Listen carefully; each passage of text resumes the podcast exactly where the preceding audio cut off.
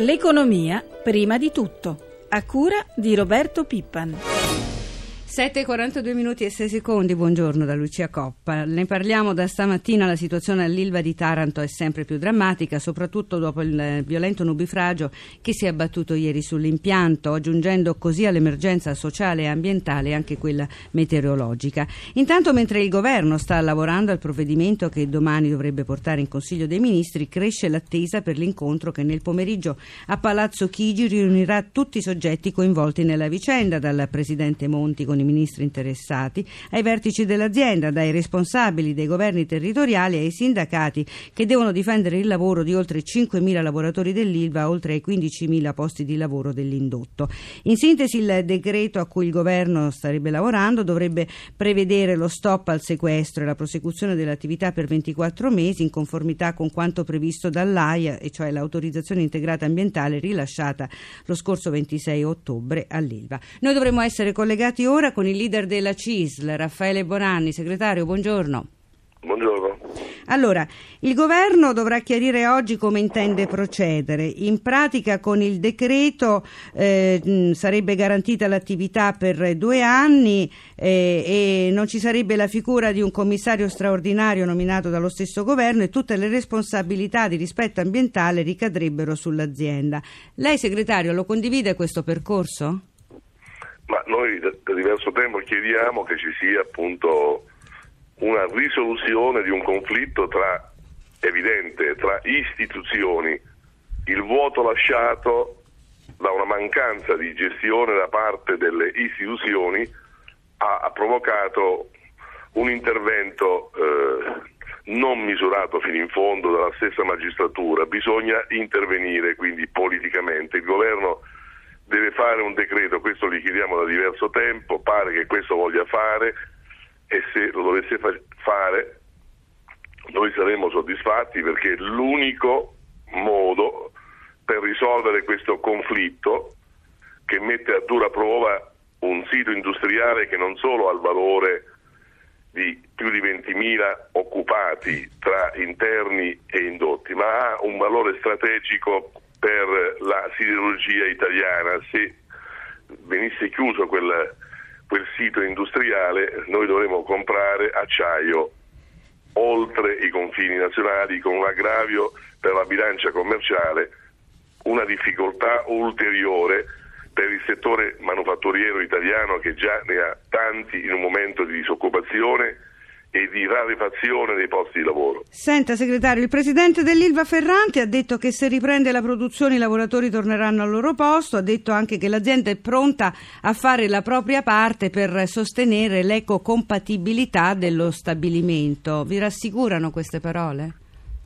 Ma mi rassicurerebbe più che queste parole dall'azienda, mi rassicurerebbe il decreto di cui parlavo poc'anzi che a quel punto metterà in condizioni le istituzioni applicando l'AIA eh, che prevede appunto prescrizioni accompagnate da sanzioni per ritardi o inadempienze da parte dell'azienda, questo risolverebbe a mondo il problema perché ci sarebbe chi avrà strumenti appunto in mano per obbligare l'azienda a fare questo o a fare altro rispetto ai ritardi o ai inadempienze. Senta, oggi ci saranno intanto otto ore di sciopero di tutto il gruppo ILVA proclamate da Fiomme, FIM e UILM. È stata invece annullata la manifestazione in programma a Roma, mentre resta fissato il presidio sotto la presidenza del Consiglio in concomitanza dell'incontro che avverrà intorno alle 15.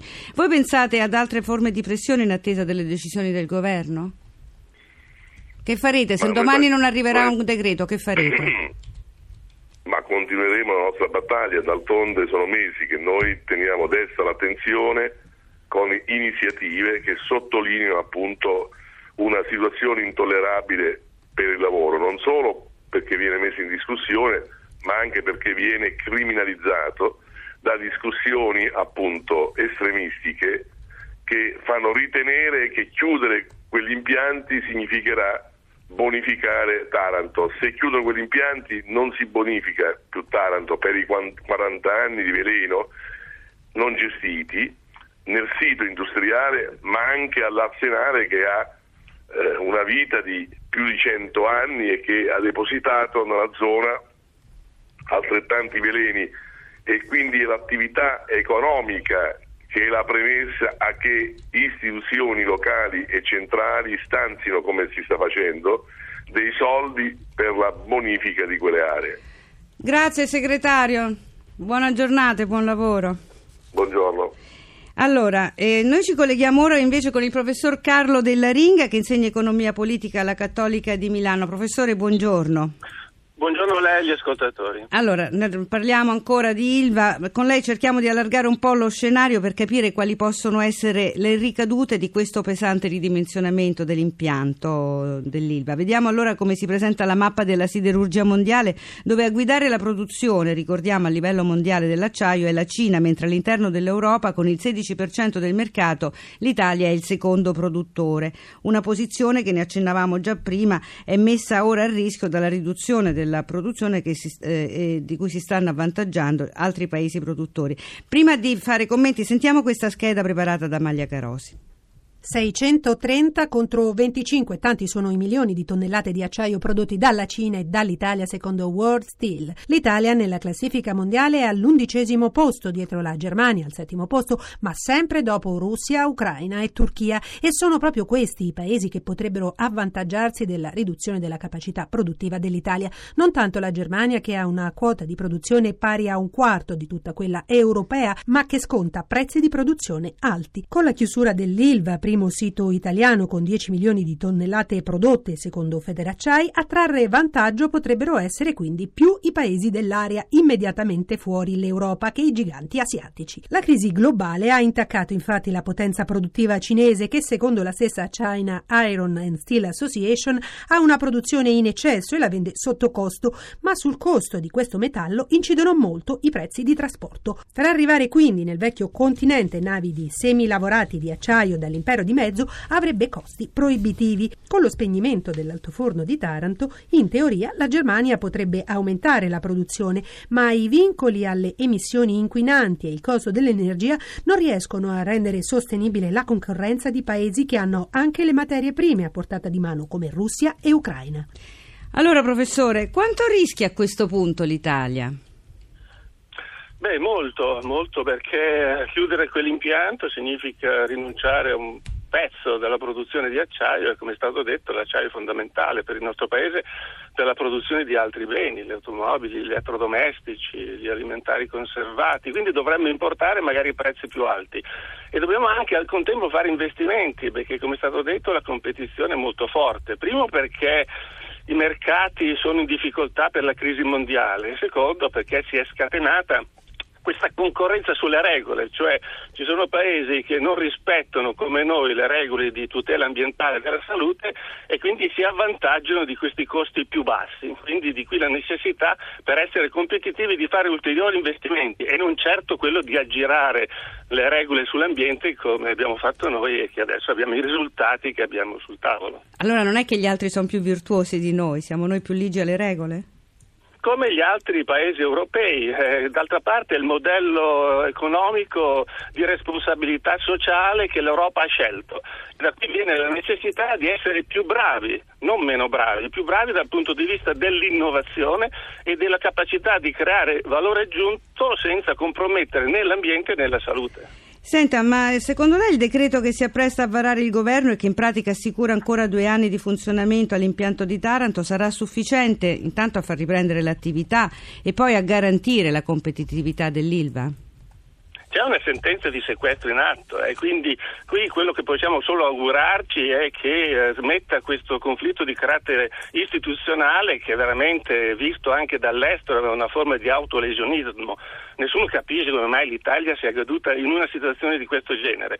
Il governo può farlo se eh, dice che eh, diciamo, la riapertura dello stabilimento è una priorità di ordine strategico. A quel punto ha la priorità rispetto anche alla sentenza di giudice, ma la cosa migliore migliore è che ci sia un dissequestro a fianco di un intervento governativo anche di emergenza che metta riparo perlomeno ai problemi più, più gravi che sono sul tappeto.